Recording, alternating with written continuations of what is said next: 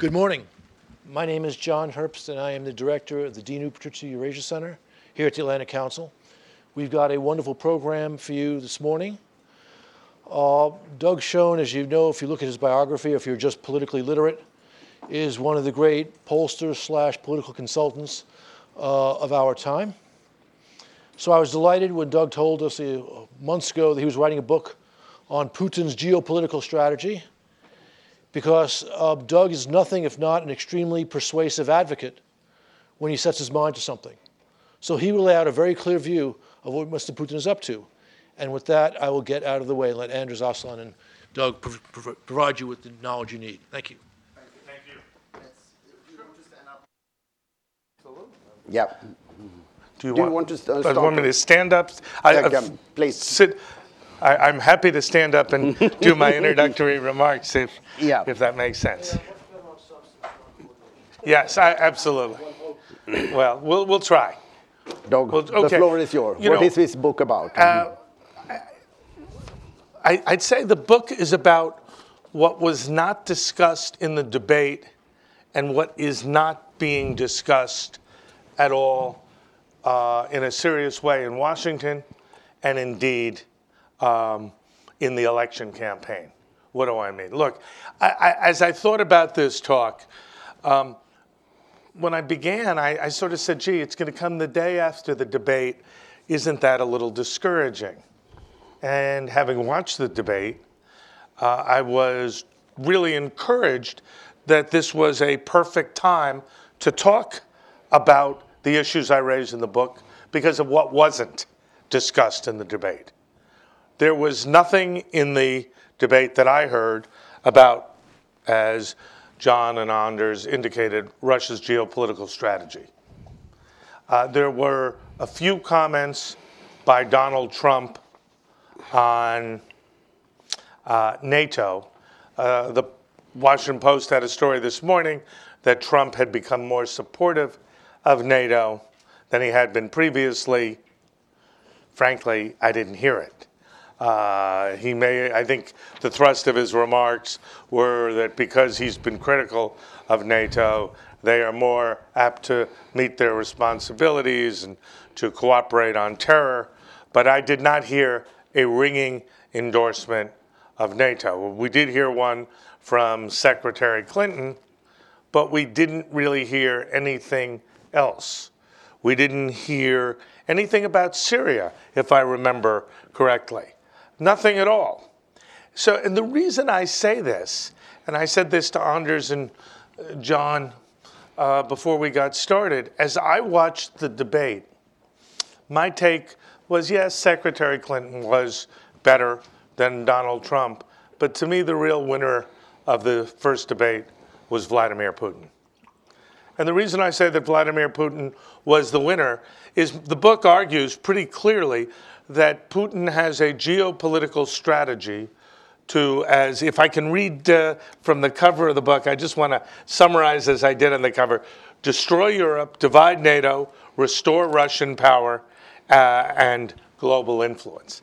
And really, what I was trying to do with that somewhat unwieldy uh, subtitle was make the argument that the Russians have a clear strategy. Look, Putin is weak at home, and I would certainly be wrong and foolish to argue uh, that uh, given the economic uncertainty, the strikes, uh, the once again rigged Duma election with a very low turnout, it's hard to make the argument that Putin is strong. But I would would further contend that because of his uh, weakness, it allows him and impels him to be more uh, expansionist as he goes forward.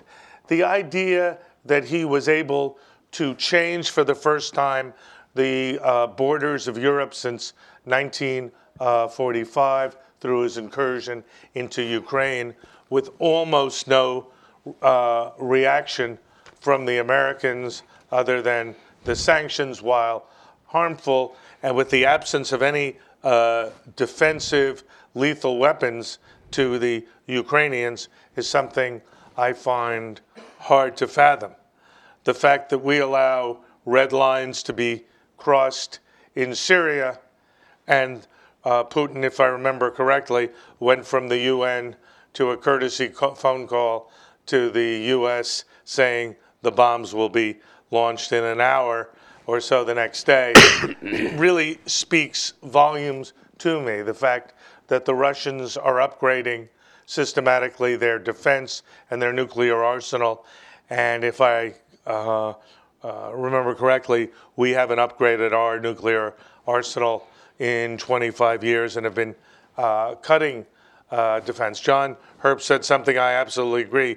He said we overextended ourselves uh, inappropriately uh, in the Bush administration and have not been as strong as we might and not been uh, aggressive as we might uh, subsequently. And I think John was absolutely right. One of the things we learn in politics, John, and it's because I am here and you are sitting here, you learn in politics to take that which is not your own and make it your own. But with John here and uh, uh, uh, his event, it would be inappropriate or worse for me to, um, to do that. But he is exactly right in my judgment.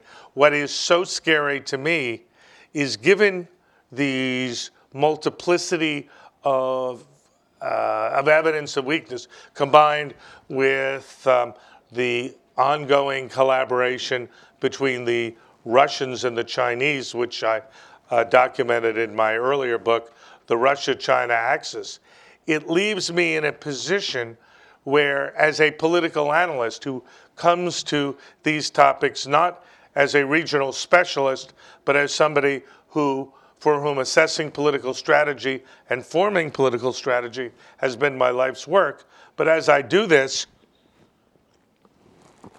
I remain aghast that, uh, other than people like Ash Carter, we, the United States, have no clear or coherent uh, response to what is going on. I, I look at the rest of the world and again, I, I, I would uh, perhaps look to others, but I have a sense that uh, it's, it's a matter of time before Western Europe relaxes the sanctions on Russia simply because it will make economic sense to them unless they are put in a position where they uh, cannot, uh, cannot do that. Uh, again, I, as I see it, there is no counterweight from the United States to um, what uh, the Russians and their allies, authoritarians, and the uh, uh, Chinese are doing around the world. I, it strikes me that um, the Trans Pacific Partnership will fail in the Congress. It strikes me that that will undermine our position uh, in, in Asia and as I as I look, you know, around Asia, you see uh, the you know the new president of the Philippines for a variety of reasons. Where does he end up against the United States? Uh, we've had our issues with the Turks. Um, they've had their rapprochement with the Russians uh, in the Middle East. Uh, as we sit here today, I don't think there is a strong, coherent, and consistent uh, alliance against the Iranians. Indeed, if anything, my sense is that the United States is trying to be on both sides without uh, a great deal of success uh, uh, pursuing a bifurcated policy. And indeed, there's been something of a rapprochement on energy uh, issues and security issues w- between the Russians and the Saudis. Certainly nothing that is uh, definitive or long term. But I, I remember uh, about a year and a half ago being uh, in Jerusalem and I saw Prime Minister Netanyahu. And as he was walking me out, he said, Would you have ever imagined that I would be personally and in a lot of ways politically closer to the president of Egypt, the Saudis, than I am with the United States? And I think that was obviously more of a personal comment than a geopolitical comment in light of the substantial military cooperation between the uh, Israelis and the Americans that was announced, I guess, uh, last week. But on the other hand, it speaks to our isolation and the fact that traditional alliances and what we have traditionally counted as our only stable democratic ally in the Middle East, that has been frayed. And we are in a world of uncertainty where I guess as I sit here, I see a lot more concern and a lot more reason for uh, pessimism going forward than I do uh, for optimism going forward. I would love to be proven wrong, and nothing would um, please me more. And I was hoping uh, when I got the invitation that uh, part of today would be John and Anders telling me that I was wrong about pretty much everything. And I was hoping that would be the case because I am not somebody, obviously, who roots for Vladimir Putin or roots against the United States or feel that the, feels that the world will be a better place with diminished American power. I think that the American ideal remains unique, distinctive, and as Madeleine Albright said, and has been quoted many times, it is indispensable. What I think we lack is an articulation of our ideals and our values, a strategy to counter Russian uh, and Chinese and autocratic uh, expansionism and initiatives by countries like North Korea and uh, uh, Iran, which have, be, have shown the beginnings of cooperation on some of their missile programs. And I, I sit and I'm extremely worried. And as I look at American strategy or lack thereof, I don't have a clear idea on what it is and where we're heading. The reason I began with the debate, and I hope in the, uh, the foreign policy um, debate to come, that we get a clearer idea of where America is heading. But as we sit here today, I remain deeply, deeply concerned, pessimistic, and very much hope that I do not feel the need to write a third volume of the two volumes that I've already written. Let me stop there and uh, ask Anders to uh, ask away. Yeah, thank you very much. Edward, come and sit down in the first row here. Yeah. Thank you very much, uh, Doug. What um, you did not say here, which I think I would like to add, uh, you have brought out here that uh, Russia really has, that Putin has a master plan, and that you can do a lot being weaker if you are clever and if uh, the enemy is not uh, uh, properly organized and, uh, and uh, doesn't, doesn't act. And uh, what you did not talk much about here in the beginning, it is uh, the bulk of the book, five out of nine chapters, that is what does the Russian aggression amount to? What does the Russian hybrid war uh, amount to? And um, as I summarize, it's military action, as we've seen in Georgia, Ukraine, and Syria, espionage, of course, uh, propaganda and cyber warfare, uh, support to rogue regimes and uh, terrorists, energy policy, and financial support to proxies uh, in Europe, and now also to the US, we may presume. So this is uh, quite a um, quite a big uh, sure. uh, chunk. And uh, what I think to you in the audience, I can recommend this book. It has a clear thesis, it's well written, it's well documented. So this is a good read. And um, now Edward Lucas comes in very uh, su suitably. Uh, uh, Edward I wrote great uh, intellectual to. And, uh, and you, Edward published his book, The New Cold War, in 2008, and you have now published two books about the new Cold War, properly referring uh, to, uh, to Edward. So can you ex explain this? You sure. have written uh, at least a dozen books and at least 10 books about uh, American sure. po po politics. This is your real uh, area. And now you have written two hard-hitting books on uh, one Russian and Chinese foreign policy and this on Russian uh, foreign policy. How would you ex uh, explain your sure. own intellectual development? Right. Why do you go in this direction? Sure. Well, uh, first of all, uh, as Anders well knows, we have the same uh, academic training, the same institution, and I had St. Antony's College, Oxford. and I had not really, uh, when I got there, had a sense as to what I was going to do and how I was going to do it. As my son Josh here knows, I had a uh, he had a grandfather. I had a father who was very much inclined that I be a corporate lawyer, something I didn't want to do. And what I realized as a uh, what they guess they call a postgraduate student in England is there's a big world out there. And given the skills of analysis that I'd like to think I have, I think they're suitable to most regions and most areas of the world. Now, I began writing about race and immigration in Britain 40 years before Brexit, and that was my uh, thesis at Oxford. And I, I, was pretty interested in that. Now, unfortunately, uh, for me, um, this the narrow pecuniary uh, interests of making a living and supporting oneself led me to become a uh, full-time political consultant. And as you write, my principal but not only focus was the United States. But I have worked over the course of the last 30, 35 years for, I guess, 15 or 16 heads of state.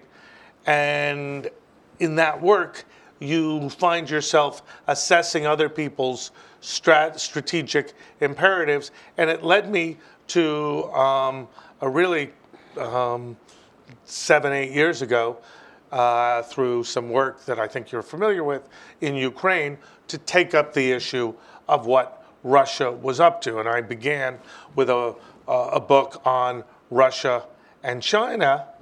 And I then decided that focusing on Putin from the perspective that I do, as you suggest, as a political analyst, would be useful. It was clear, like in the Baltics, it's pretty easy to see what Putin's strategy has been, as your comments uh, alluded to, uh, whether they be in Georgia in 2008, Ukraine, I guess, a couple of, couple of years ago. It's the same basic strategy, mm. uh, and it lends itself to the possibilities of an attack uh, or an incursion in some way in the Baltics. Will it happen?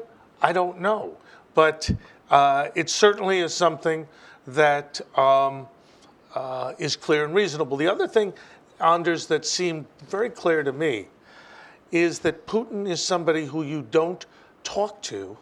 You show provide demonstrable show, uh, shows of strength and power as a means of deterring him.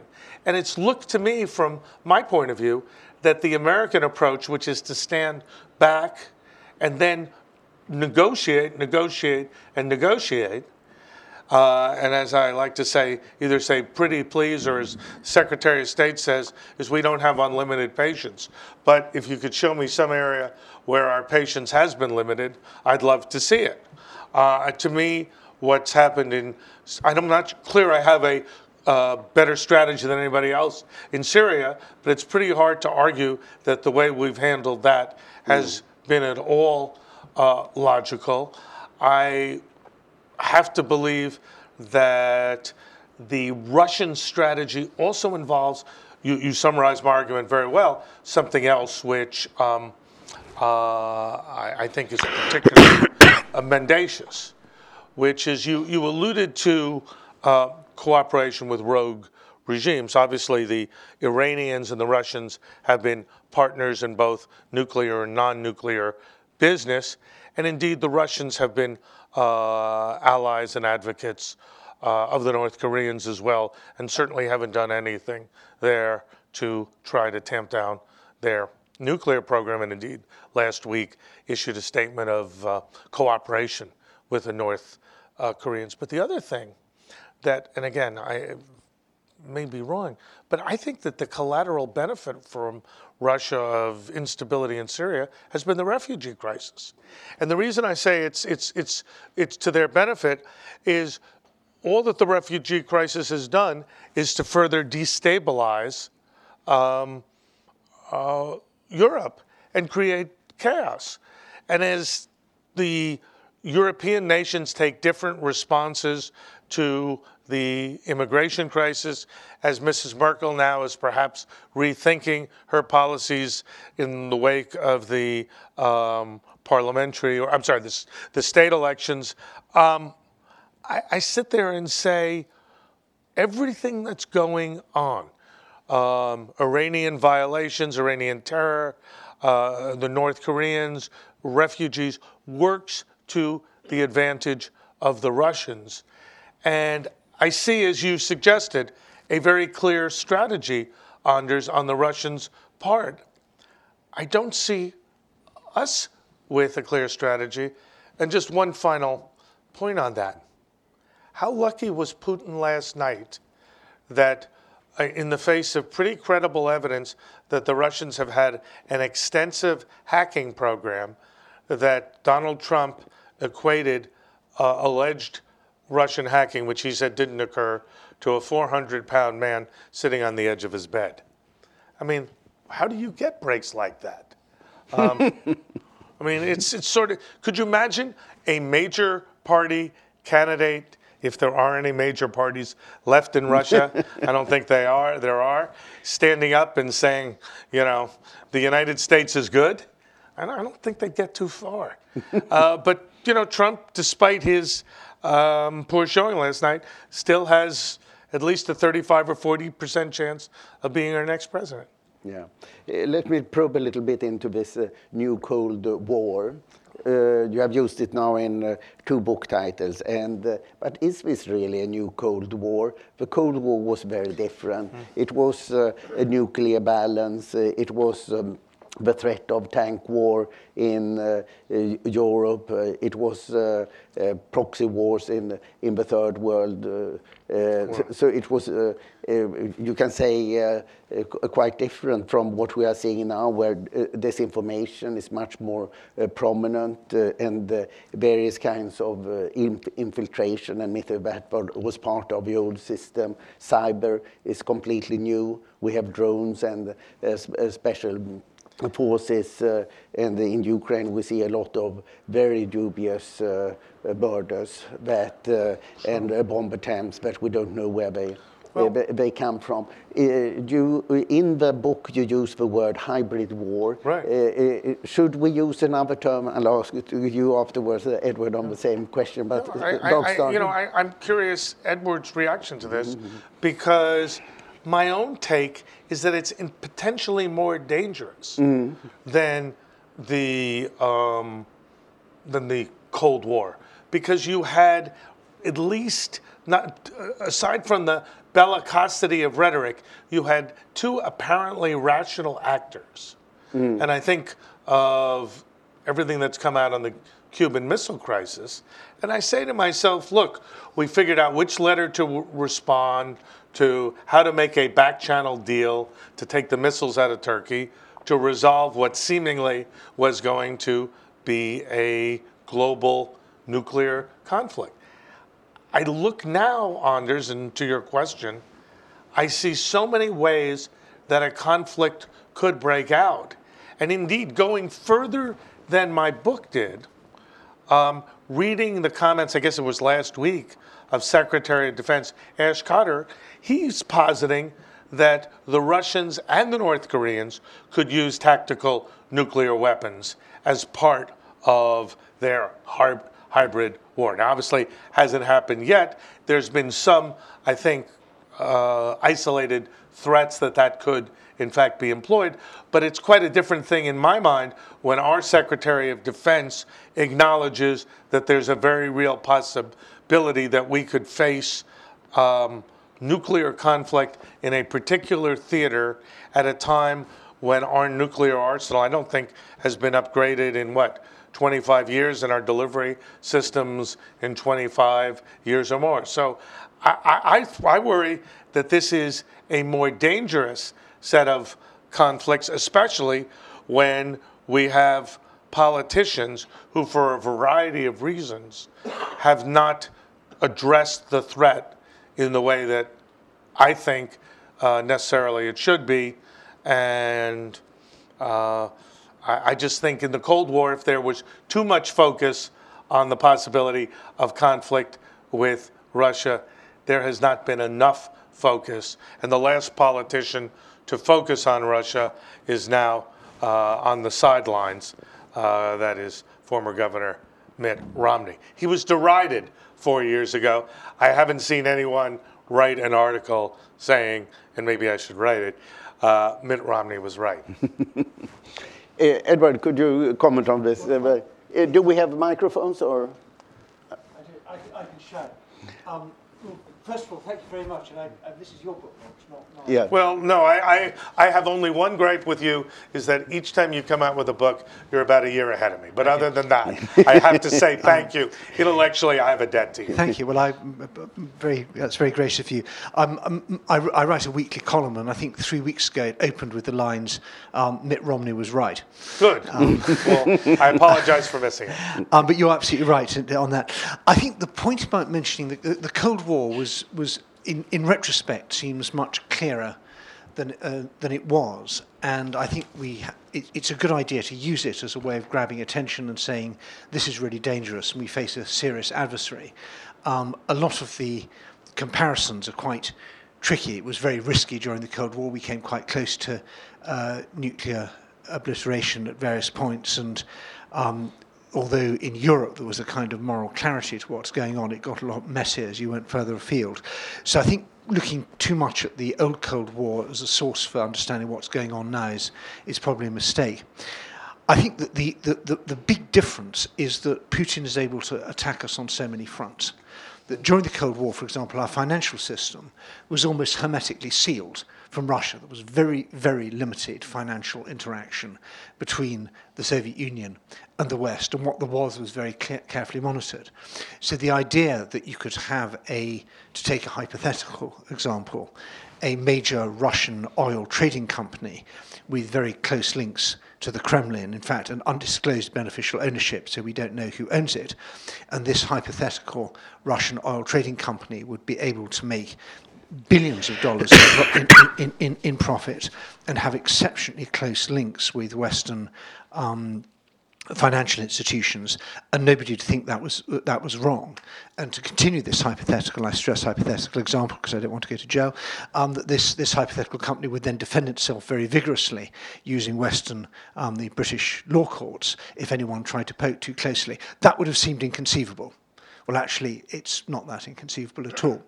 Um, so we've got bankers and lawyers and accountants and PR people and think tanks and a whole range of institutions and people in the West who are at the core of our system who see absolutely nothing wrong in working for the Russians for money. And that's something that he didn't, uh, that, that the Brezhnev could never have dreamed of. And I think in our discussion of hybrid war and all these other you know, the Kremlin toolkit that we talk about, the Kremlin has got all the old Soviet weapons and it's got a whole load of new ones, and it has those because we let them use it.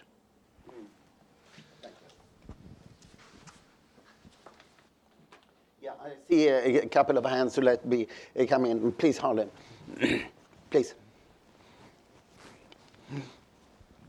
Uh, I'm Harlan Ullman with the Atlantic Council, and I'm a recovering Sovietologist, so forgive me. um, a couple of comments, and then I'll get to my questions. Sure. Uh, first, during the Cold War, we thought the Russians or the Soviets were 10 feet tall. It turned out that we were, they were about five foot six, and their vital organs were not developed. and our understanding with uh, the U.S. government, not individuals, was awful. We didn't realize Khrushchev was on the way out. We didn't understand what Gorbachev was doing, so our understanding was bad. Um, we're spending more money on defense right now than we did at the height of the Reagan buildup, something to remember. And believe it or not, our nuclear systems are far better than you allege. Yeah, we got to replace them, but that's not the issue. They have been modernized, and in fact, the Russians are very concerned about them. One of the reasons why the Russians have maintained a numerical advantage in theater weapons is because they have adopted the kind of Eisenhower strategy because they see our conventional forces overwhelming. So I think we need better understanding. About your arguments, I couldn't agree with you more that our side has been ludicrous. I mean, go back for the last three presidents, and the absence of strategy is absolutely correct. We've been really very bad. But I don't think that same argument can apply to Mr. Putin. I mean, if you had been in Mr. Putin's position, seeing all the things that the West have done, would you have acted any differently? And so I think from his side, there's been a rationale as to what he's doing. On our side, there's been a failure to comprehend. Now, the number one mission, believe it or not, of the Pentagon under Ash Carter, and I thought his testimony with Joe Dunford the other day was really quite frightening. Um, number one priority is to deter and, if necessary, defeat Russia in a war. Could you give us your views of what it takes to deter and, if necessary, defeating Russia in a war that could be nuclear? You know, I, I'm not uh, expert enough to be able to answer that question. So I'm not going to try and I'm not going to uh, take that part of your question or comment on. What I will suggest is on your second point about Putin. Oh, I get it. I think you're absolutely right. I, I get his logic. His point was I was ready to cooperate with you Americans after 9 11 on terror. You didn't do it. You went off on your own. And you have all these uh, NGOs and think tanks that you set up as quasi independent entities in Russia. All they were designed to do is destabilize me. And if you only need look at the 2011 parliamentary elections to see the logical culmination of uh, what uh, your strategy was designed to do, which was to undermine me. Now, what worries me about that, returning to the here and now and answering a question that I do believe I think I can uh, speak to, is that I believe he feels he is on morally, practically, and ethically the right side to undermine our elections any way he can. So I, you know, my guess is that he is hacked everywhere and anywhere uh, he can, that he's been cooperating in one form or another with obviously uh, Mr. Snowden, but also Mr. Assange. And I don't put it past them to try to destabilize individual uh, state or local election counting facilities to achieve some nefarious purpose. Uh, do, am I sympathetic to that argument? Of course I'm not. Do I understand it? Yes, I do. Because we have another problem in this election, which probably touches on your third point, the one that I uh, demurred on answering. And that is to defeat Russia in a, any sort of serious conflict, we need a national consensus. I am not sure we are going to elect a president who has credibility or um, a national consensus behind him or her. Think if the Secretary of State's elected, the Republicans may push for impeachment or indictment right away. And I think if uh, Donald Trump is elected, the Democratic reaction could be even more extreme. The reason I cite that is how do we fight a war, any war, if we can't create a sense of legitimacy about our leaders, our Congress, and our government?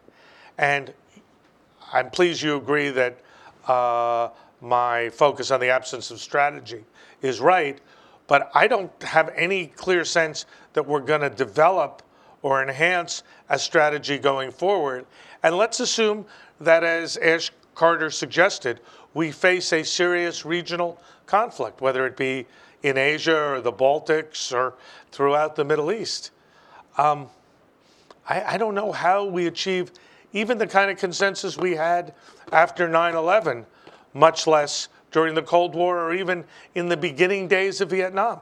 I don't, I don't see it. So I, I, I greatly worry, and I would, I would ask you the same question you asked me. How do we do it? Sure, I would welcome it. First thing is, we have underplayed NATO, this administration. We had, we had several opportunities at- at Wales, and then at the last summit um, in Warsaw. We've not been able to get NATO on board. And the simple solution is what I have been calling for a long time a porcupine strategy. There is nothing new about hybrid warfare.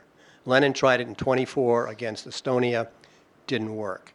And by a porcupine defense, we don't need to have brigade combat teams. I mean, I realize that they are reinforcing reassurance. But by giving or selling to both the flanks um, lots of Stinger like weapons, Javelin like weapons, and having NATO provide the capacity to deal with intimidation, cyber, all these other things that are so called part of hybrid warfare, we could do this. I've been on the advisory board for SACEUR since 2003, and we have been enormously frustrating at Wales and elsewhere that we could not move the alliance forward. General Breedlove, unfortunately, has been maligned. The reason we have many of the plans that we do was because that Phil pushed them through against very much the uh, inertia at NATO. So the thing that we should have done was taking the lead in NATO. It's not a question of spending more money, it's a question of spending money much more wisely. Just for information, the Russian flagship in the Mediterranean is probably as old as you are. When I was I'm in the old. Navy, I understand that. When I was in the Navy 100 years ago, I remember trailing that ship around the North Sea. So we overestimate the degree what, of, of Russian capacity, but Putin has been brilliant. He's put in a, million, a minimum force in Syria compared to hundreds of thousands of Americans in, in Iraq and in Afghanistan. He flew his cruise missiles out of the Caspian Sea, the Kalibr. Most of them never hit within miles of whatever. He then launched some strikes from uh, Iran. This is brilliant PR, and we're just not able to match it. And I think that the problem, and I could not agree with you more, is that it's the lack of what we've been doing strategically, and I agree with you that no matter who's elected, that the situation is probably not going to get better. But I don't think that I would need to worry so much about Putin's active aggression uh, physically into the Baltics or into the, um, the Black Sea is as severe. I think that he's far more clever than that. And having just come back from Moscow, I think the Russians understand that their conventional forces are not nearly as strong as we believe. 90% of their population is not eligible for military service, on and on and on. They've got small units, their Spetsnaz is very, very, very good. But one of the reasons they're really relying on nuclear weapons is because they argue we've spent trillions of dollars on defense, we have far better systems than they do. That scares them. The answer we need partnerships to deal with Russia, we need the equivalent of a Nixon doctrine to be able to outflank them but there's not any imagination in this particular administration nor in the last, and I don't see it, heaven forbid, with a Trump administration or a Hillary administration. But that's what needs to be done, and I'm afraid it's not going to be done. Thank you. Let me just uh, uh, summarize a couple of uh, points here. What uh, seems to be coming uh, very clear after uh, Putin's war in Syria, it is that he's highly rational.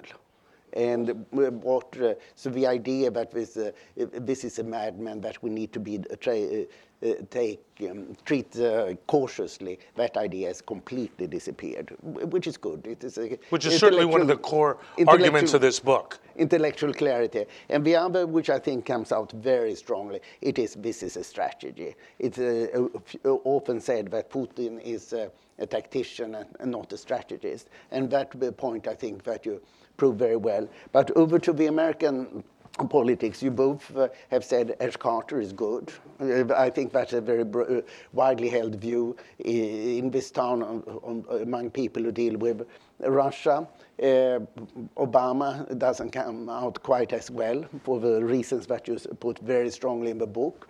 Trump, for some reason, I presume out of because of time, doesn't really figure in the book. But that is, of course, as is clear from this discussion, the very worst point. I think that you're a bit harsh on Hillary Clinton. That she's, um, I would argue, closer to Ash Carter than to uh, uh, President Obama in the actual policy uh, positions that she had to take as a Secretary of State. What yeah, do you think, and, and, and, you know, I, I think that's right. The having worked with Secretary Clinton, I have no doubt about the quality of her intellectual judgment. It was on display last night. What I do not believe about her is that she is a strategist. She is very good at dealing with the here and now. She's not very good at thinking three or four steps ahead. So if you ask me, who's a hmm. better strategist, Putin or Hillary? It's to me, and I mean no disrespect to the Secretary of State, it's Vladimir Putin. And what I guess the question that I would ask is it not possible? Maybe I'm maybe I'm wrong, and please tell me if I am.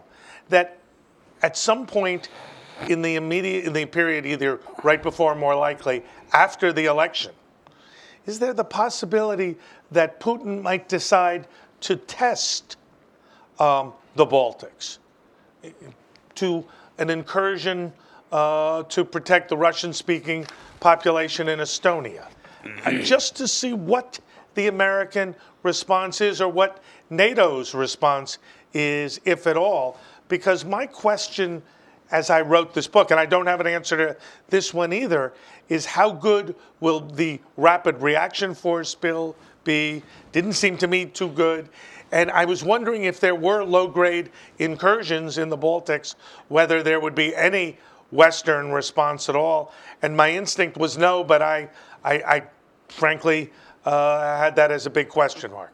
Can I have one, just one sentence? Y- Yeah, I'm okay. going to give you a more diabolical scenario. Please. He tries to have some kind of rapprochement in Ukraine to break the sanctions. That would be far more destructive to the American side. It, it, well, it looks to me now, and again, I would defer to Anders, that he has been more willing now to make peace in Ukraine than the Ukrainians.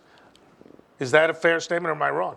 Yeah, I think so. I think it would be very dangerous for Ukraine to get Donbass back uh, today. Lots of people are d- dead against Ukraine as a state. It will completely change the political situation. Uh, the Donbass is massively destroyed. Who would like to fight for Detroit? That is uh, really what it is up to. This is the worst rust belt uh, of Ukraine. And uh, therefore, there are not very many Ukrainians who are very interested in getting uh, Donbass back uh, right, uh, right now. Yeah, that's that's what I was that's what I was alluding to, and I think I think that's where he's going to head. He's going to say, "Look, I'm ready to cooperate all the way. Why are there still sanctions? I can work with you." And by the way, the point that uh, I think you and Ed Lucas made is there are enough people who do business with the Russians in one form or another to occasion the response of enough is enough. Let's get back to business and stop this. I have lots of hands, so I'll, I will take your. Uh, time for everybody. Uh, Andrei Illarionov, uh, Cato Institute, uh, former advi- uh, economic advisor to President Putin. Okay, uh, thank you, Anders. Uh, just a couple of comments and one question. Um, uh, comments continuing the Edwards line uh, about the uh, commonality and differences between uh, Cold War and hybrid war. In addition of this almost isolation in financial uh, markets, financial area of the West, there was also that time um, very substantial isolation uh, in energy markets that does not exist anymore, information space, and especially political world that we can see even in this presidential campaign in the United States, not even talking about Europe, which makes very substantial difference for this particular war. And uh, here, as I understand, uh, you are talking not only about the existence of long-term strategy of Mr. Putin, but the absence of long-term strategy on the other side, and not only absence of long-term strategy, but absence of even coherent defense, even in these particular the argument, yeah. areas. Yes, and this is my question: What is the, from your point of view, what is the most core root of this problem? Is it a personality problem of the current administration, and probably might be next uh, administration, depending who will win, or maybe both of candidates? Is it a generational problem? It's a generation of people who did not see real war compared to Churchill, uh, Roosevelt, Truman, and others. Or it's a structure problem, problem of structure of political system here in European countries that it is so hard to produce and implement and sustain for a long period of time coherent strategy either in attack or in at least even in defense. Yeah, I think very To good. summarize, why are we so useless? Yes. I think it's structure, strategy, and leadership, or absence of leadership. I think the structure of our alliances are getting uh, frayed. We do, as we've been saying, we lack a strategy, and we really don't have a consensus as a nation about who we are and what we need to do. And the other thing that I would say, if I can return to um, politics for a second, um, I, I've spent 30 or 40 years assessing, working with, and watching both our politics and the politics around the world, and certainly with a focus on Europe. the quality of our leadership, and I'm not, I am somebody who's been a Democrat, but please do not take this as a partisan comment. The quality of our leadership is just rotten.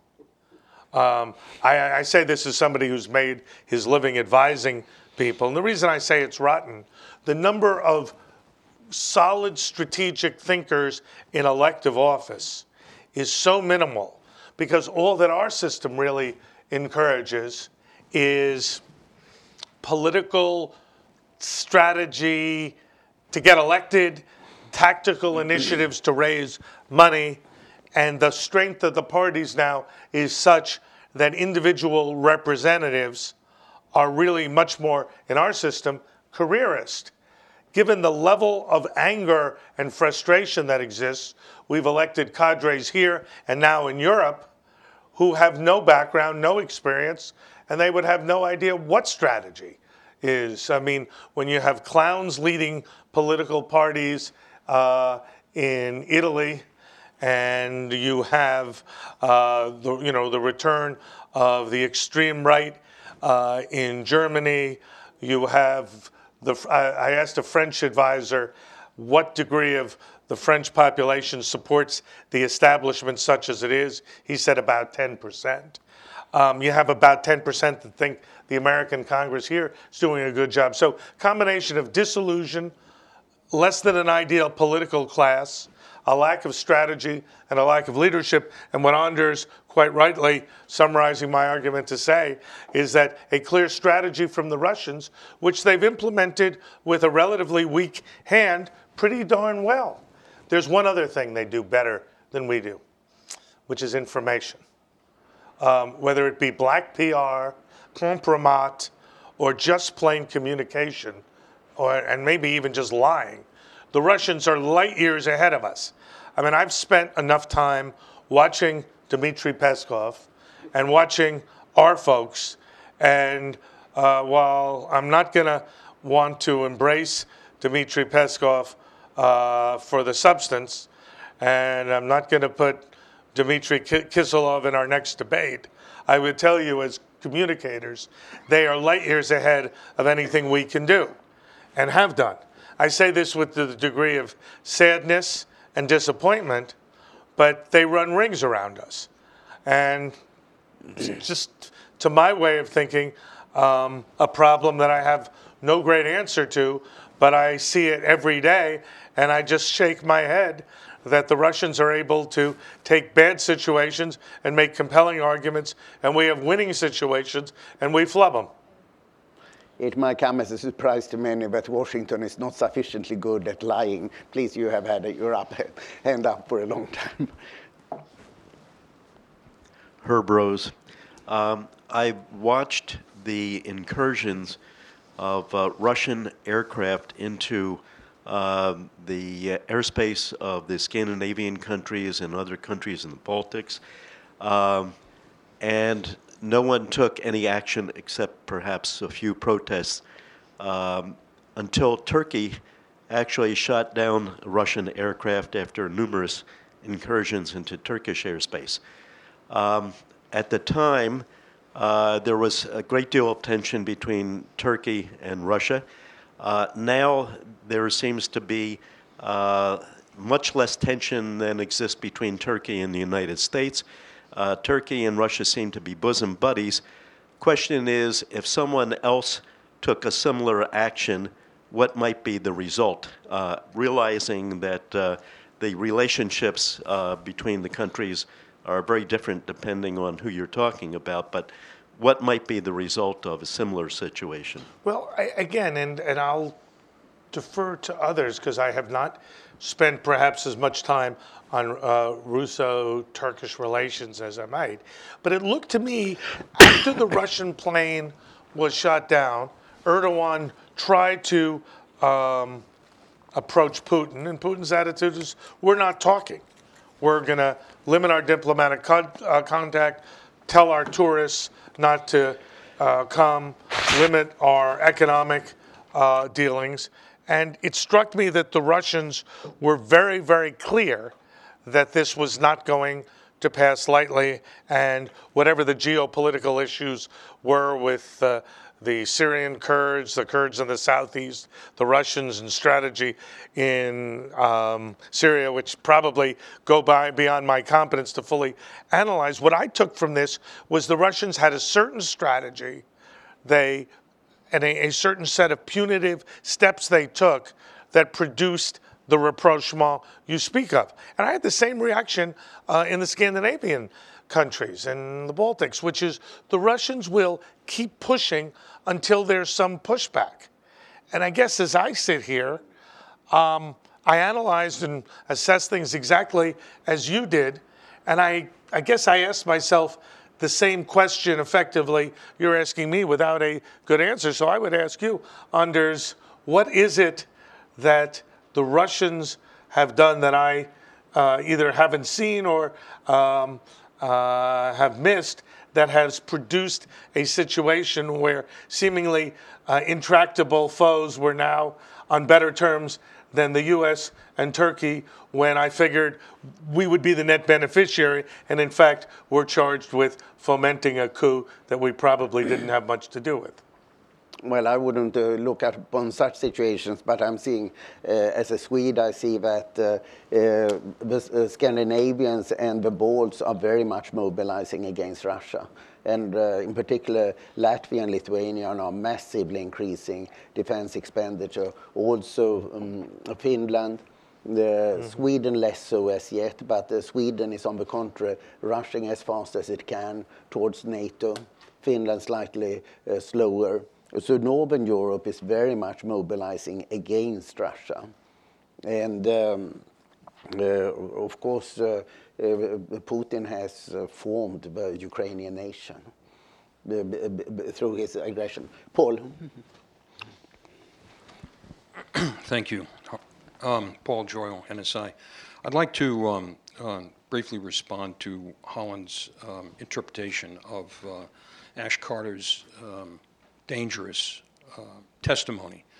Ash Carter was, was referring to what's necessary from the United States military standpoint to address certain deficiencies in the combined arms situation that Russia has developed. Not, not uh, hybrid warfare, but combined arms. N- namely, for 15 years, we've concentrated on COIN operations. They have developed now long range artillery they're using coordinated cluster bomb with UAV activity in, in, in the Ukraine. They have reconfigured their combat uh, brigades to include combined arms of air defense, armor, and airborne and Spetsnaz with, with actually even volunteers. So the pro- and, and probably even more troubling is electronic warfare, the ability to take away our net-centric warfare advantages in the battlefield and they have developed a whole range of activities in this, including EMP weapons, et cetera, that uh, we have to address. So I think that Ash Carter and, and, and the Defense Department is moving absolutely in the right direction uh, to address what could happen if something goes wrong and, and swords are crossed with NATO and Russia. We have to have a response to these present dangers and threats that the Russian military provides, even though it may be much weaker than us. At the initial, uh, if, if, something occurs, initially it could put us in a very, very psychologically weak position on the battlefield. I, I mean, I think, I think that's the real problem. And the question that I ask, to your point is will, will such a conflict necessarily go beyond the initial phases, or would we effectively, through NATO or on our own, acquiesce or sue for peace or not respond fully to these sort of limited uh, incursions that are probably more likely than full out war? Mm. American troops being killed in a, in, in, a, uh, in a combat situation. It's not going to be sue for peace. Well, with all due respect, we've lost a few, a few thousand troops in Iraq and Afghanistan, and I don't interpret our response as anything other than sue for peace. And right now in Iraq, and again, I could be wrong, there are probably more than 5,000 uh, uh, troops there. Obama keeps denying we have troops. We couldn't leave a, uh, we couldn't do a status of forces agreement to leave 10,000 troops there. We're getting pretty close to that, all the while denying that we have troops. So I, I must tell you, I would love to be proven absolutely wrong in any such conflict in the United States to step up, but I haven't seen the evidence on the ground to lead me to believe that uh, you are 100% right. I can understand on the advisor front, but if we have an American military brigade operating and and- and engagement occurs, that's a whole different situation. You know, I just think it's going to be a little bit more complicated than that in the real world um, that we live in. And again, I hope, I, I, I would hope I would be proven wrong, but I have not seen evidence to suggest that we will be uh, as aggressive and forthright as uh, I would hope we would be in your comment. Yeah, Best prepare for the worst. I would Yeah. agree with that. please, Robert. Please, Pam. Yeah. For you, yes. John, John Kunstadter, Red Zima sorry, Photo. yeah. Uh, a a s- brief comment and then a three-part question. Um, the problem with Putin started 20 years ago, uh, before he was known, and that in 1995, the then Russian Foreign Minister Kozyrev, when he made his comments about defending the rights of compatriots in Estonia, there was silence. When in the same year the Russians started to uh, violate the Conventional Forces in Europe Treaty, silence. So, uh, one thing uh, that in dealing with Moscow, I think we need to take account of is that Moscow thinks about what it sees over time. And uh, Putin, in a way, was building on the unfortunate momentum that we l- let be created by our silence well before he came into power. Uh, the three part question would be uh, Do you see any sign that we take counterintelligence, and by that I don't mean uh, signals counterintelligence, but human counterintelligence seriously in this country? No. All right. Number two, uh, how many Americans without relatives in the countries I'm uh, uh, about to mention speak fluent, and I don't mean Foreign Service Institute 3.3 or 4.4, I mean fluent Russian, Ukrainian, Farsi, Turkish, uh, Gulf Arabic, Levant Arabic. Not many. Thank you. The third uh, question is, and uh, I, I think there will be nobody else in this room who appreciates what I'm going to ask. Uh, in fact, it will rub everyone the wrong way. But how are we going to?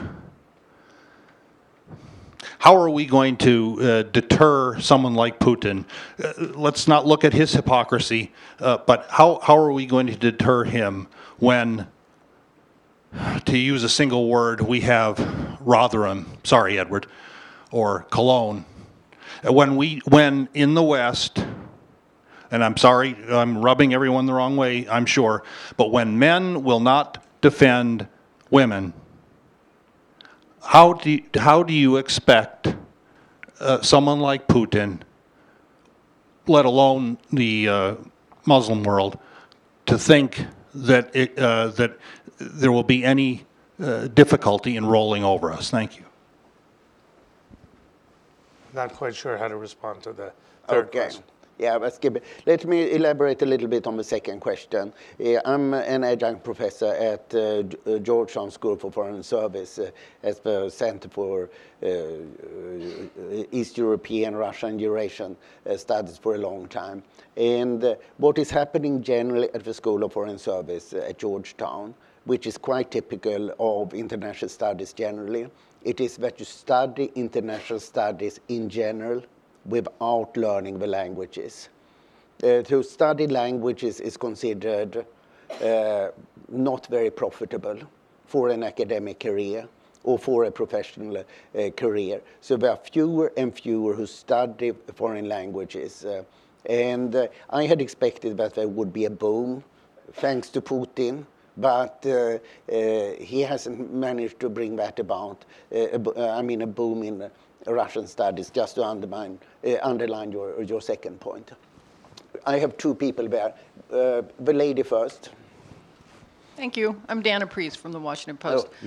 Uh, my question is, we've um, obviously been writing about the the influence campaign here in the United States, and I wanted to know if you had found in doing your research, um, going sort of back to the title of master plan, Right. if you can talk about anything you found that we we haven't already Sure. Well, let, let me, let not me already give you, out there? Let me give you a, a sort of simple and straightforward answer to your question from a personal point of view, but that touches on your question, which is what's going on that we don't see every day that is hugely important and um, influential.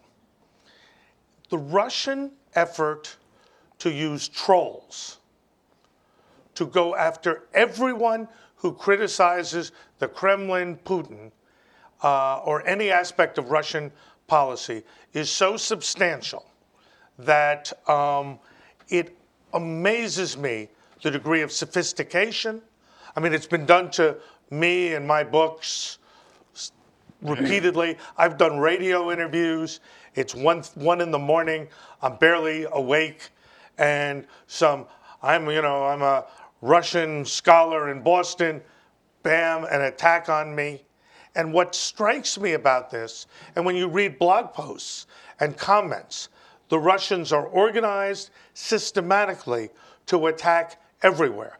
My point is not that I'm all that important. Obviously, in the scheme of things, I'm not. But the fact that I'm attacked, I'm criticized, and everyone else who does what I am trying to do faces a similar organized attack combined with a superior Russian information campaign uh, says to me that we are being out argued, out organized, probably out cyber attacked, and almost certainly out trolled. Yeah, and I think that you should add here to what Edward talked about before, the finances, uh, that uh, now, I mean, we have a case in point. Uh, we have no idea what finances Donald Trump has. And he's refusing it uh, last night. On the in the debate, he said, "Oh, we don't know that these hackers were actually Russian." When we have pretty good evidence of it. So uh, uh, I think that b- that combination is really quite scary. Sorry, you have been waiting for long. Henry Karpinski. Um, I have a question. Uh, we always say Putin's plan, Putin master plan. In your own opinion, do you think it's actually a person, Putin, a group behind him, or it's actually natural state of uh, Russian government to deliver its interest on a tip of a sword? I guess I would say we have a head of state with a plan, a strategy, who has managed uh, over many years to have a leadership cadre around him, which periodically gets shuffled. And there is a clear national state and national interest, given the opinion polls, that suggest a consensus behind what Mr. Putin is doing. Uh, at the same time, that there are certainly concerns about the economy and economic leadership, but it strikes me the Russians have a clearer idea of where they're going and what they're doing and their leader than we do. So can I just very brief intervention? Sure. I, I think that's a mistake. With Okay. Respect. I think that, um, sorry, I think that these problems predated Putin, and they will continue after he's gone. If you, I mean, this was a question about Putin now and the Yeah. Russian state. So yeah, I I know, was, but I- it's, it's a mistake to focus. I mean, Putin, I think, is a symptom rather than the actual instigator of this. And if you look at Lennart Meri's speech from um, in Hamburg in 1994, he was the then Estonian president. He forecast with extraordinary prescience all the problems we have now at a time when we still thought everything was fine under Yeltsin, both the slide to dictatorship and autocracy at home and the, um, the unburied KGB state and the imperialist um, unresolved issues to do with the neighbours. So I think that actually, if we listen to the people who know Russia best, which is the neighbours, they were warning us about this in the early 90s, and we just didn't listen. Yes, please. Marius Laurinaitis, Hudson Institute. Um, one quick comment and uh, a question. First of all, I couldn't agree more with uh, Ed about Putin. It's, it's not about Putin, it's about system. And uh, everything started much, much earlier than Putin came to power. Um, but my, I'm from Lithuania myself, and uh, Baltic states have been mentioned several times here. So my comment would be uh, that uh, right now uh, a threat to Baltic states uh, slightly diminished. And I might surprise you just being from Lithuania and uh, have been writing about the uh, threat of conventional threat uh, uh, to, to the Baltic states uh, for, for, for several years already. But I see it as, as you put it, as a grand strategy, a master plan. And now everything else plays in their hands. They have Brexit, they might have Trump, they might have Merkel gone, uh, the coup in Turkey plays in their hands, Syria as well. So they're just focused on the broader uh, picture than the Baltic states. And Baltics, to do something in the Baltic states right now would go against their interest. It's not just uh, the threat diminished already, but, but it's right now it's, it's diminishing. But at the same time, the uh, threat to our Western society, Western alliance, increases dramatically because, uh, because of everything I said already. It's, in, it's not because Russia is uh, doing something, it, it's our own problems, but they are very good at manipulating everything, uh, all the problems we have. So my, uh, my question would be, because uh, Uh, just going back to the uh, subtitle of your book, uh, of the, uh, Destroying Europe, uh, Undermining NATO and all the other, how could we start here from just getting this knowledge of this master plan because I don't see many people here in DC and in the West as, as, a whole just understanding that they have this master plan. How, because you are a, a political uh, advisor as well, not, not only a political analyst. Mm. How can you see the possibility to, to get this message that uh, we well, are? The reason I wrote the book is because it struck me that again, while there are lots of people who are specialists in the region, know more about uh, Russia than I do, but it was clear there is a strategy, clear that, as Anders said, a rational plan.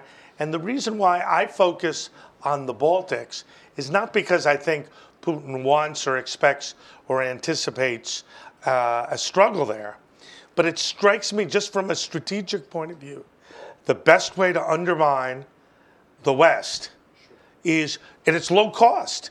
You know, there's an aggrieved Russian population somewhere. A few green men come in. There's some conflict. NATO doesn't quite know what to do. The incoming American president and the outgoing American president aren't sure. What better low cost advertisement is there for the impotence and disorganization of the West than that? Now, of course, I could be wrong. There's no uh, any, no assurances that anything like that will happen. But it's certainly, uh, when you think risk reward, um, a lot lower cost deal than going into Ukraine. Yeah, uh, George uh, Chopivsky.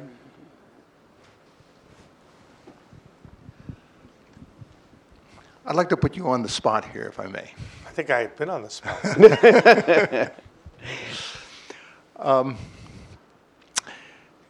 could you draw for us a uh, what if scenario? What if um, Donald Trump gets elected? And given uh, kind of his relations and the, his surrounding advisors, uh, Flynn, Manafort, uh, Page, etc., and given his statements uh, that have been sort of friendly toward uh, Russia and Putin, um, if he's elected, how do you see American um, foreign policy unfolding? Um, how intimately will it be coordinated with the Kremlin? Uh, will it be tied into the master plan? And uh, what do you see um, other thinkers in the executive uh, and legislative branches? Um, uh, how do you see them reacting Sure. to what his policies might be? Well, what you are suggesting, first of all, I, as a- uh, I'm sorry if I'm suggesting something. I don't mean no, to suggest no, no, because I want to hear I'm- you what you I'm, say. I'm making. I'm going to make light before I answer or attempt to answer your question. But I was going to say what you're really suggesting as an entrepreneurial fellow, assuming that what you describe happens on November 8th, I should take pen to paper on the 9th and write a quickie book on Trump, Russia, what it means, what's going to happen, and where we stand.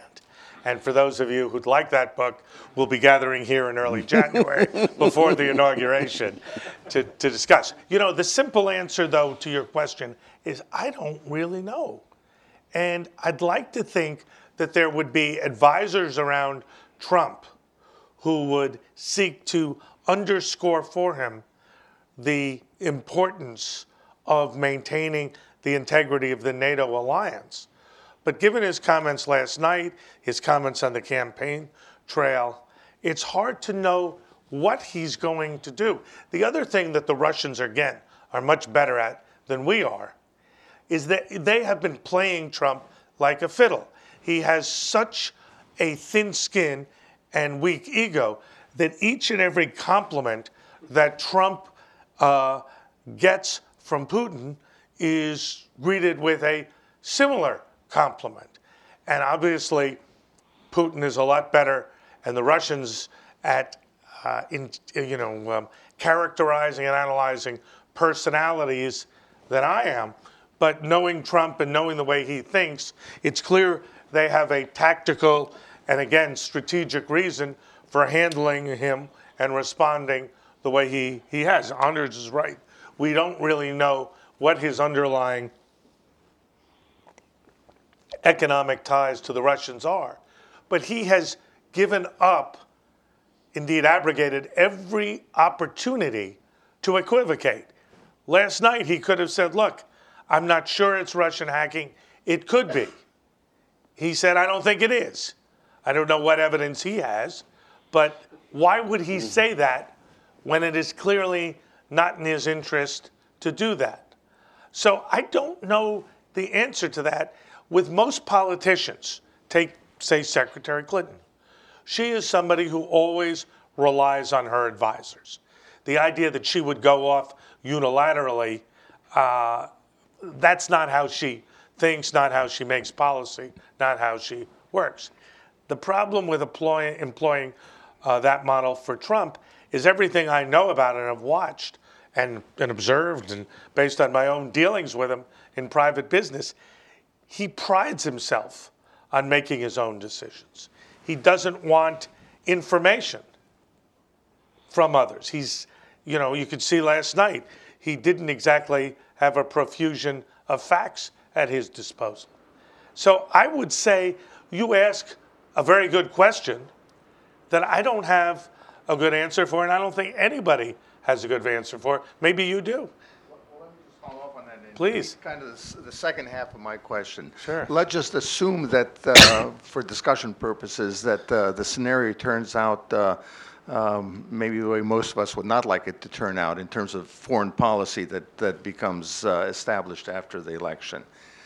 And that it becomes actually, and I'll maybe overstate the case, but I think it could become a threat to the republic. I think it could be a threat to the republic, to the United States, to the West in general.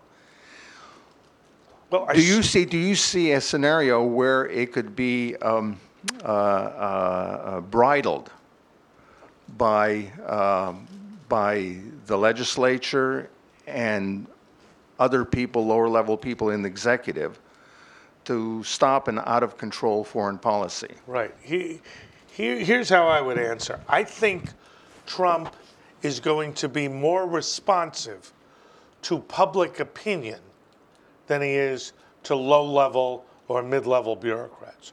And what I mean is, for example, if there's some uh, terrorist attack uh, in the Middle East, where, say, Americans are killed.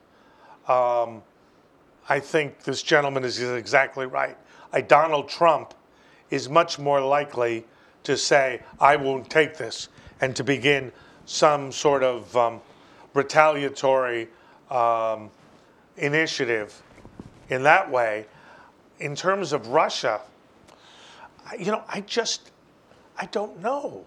And I, I, I don't have a sense, other than General Flynn, that there's anybody in his day to day circle who would offer a contrary view. I asked John Bolton, who wrote a piece that some of you may have read about two, three weeks ago in the Journal. I asked whether he talks to Trump. He said, not at all. That may have changed since the piece, but um, he would have been somebody that I think logically Donald Trump would talk to. But if you hear Trump himself, he says, Why would I want to talk to people who've been involved in what I consider a failed foreign policy? The reason I say all that is I just don't have a good way or a clear way to answer your question. I worry too, by the way. It's pretty frightening. yeah. Uh, uh, yes, okay. One last question. Thank you. So basically, I think it's been clear that you think both administration most likely will not be able to do what's needed. It's clear for everybody in the room that there is threat and it's there. Do you think we're able to build something based on current institution that could still oppose the threat, disregarding what administration going to decide? Can we build the mechanism that will be able to confront Putin or any other nation with a hybrid approach to the aggression, uh, independently from the changes in the political society? I hope so. Thank you. Let me then add uh, a last question. Sure. Uh, outside of the topic, uh, what do you think will happen on the 8th of November? Okay, well, look, I, I, um, I watched that debate. Uh, I'm one of those who has, in the distant past, worked with Secretary Clinton, much more with Bill Clinton. But both of them prepare very, very carefully. I thought she was well prepared. I thought she was focused. And I thought she won the debate. What I don't think she necessarily did was to knock Trump out because there's so much anger in the electorate. And I thought Trump did well enough on trade and Secretary Clinton, at, at, a, at a certain point in time, there were dizzying amounts of facts to the point where I, I sort of said to myself, basta, you, you, you've gotten an A. You know, the grades are in. So I say all that. The, the overnight polls have been anywhere from 60 to 25 to 52 to 40 for Hillary. I'm not sure the underlying uh, national and swing state poll numbers will change all that much, but there has been a steady climb in Trump's numbers and a decline in Hillary's. I think at the very least that will level off and we will have a close election, probably with an advantage for the Secretary of State going into the second debate. And to be fearless in my predictions, I, sir, I may have equivocated in my answers to your questions about a Trump administration. But my best guess as an analyst is we will still have a presidency of Secretary Hillary Clinton. Thank you very much for that. I should add that uh, uh, Politics and Prose is selling uh, uh the book Putin's Master Plan uh, outside for 25.50, uh, and I have a, a, slightly positive review lying outside that I just just published. also, thank you very thank much. Thank you very much, Anders. thank you.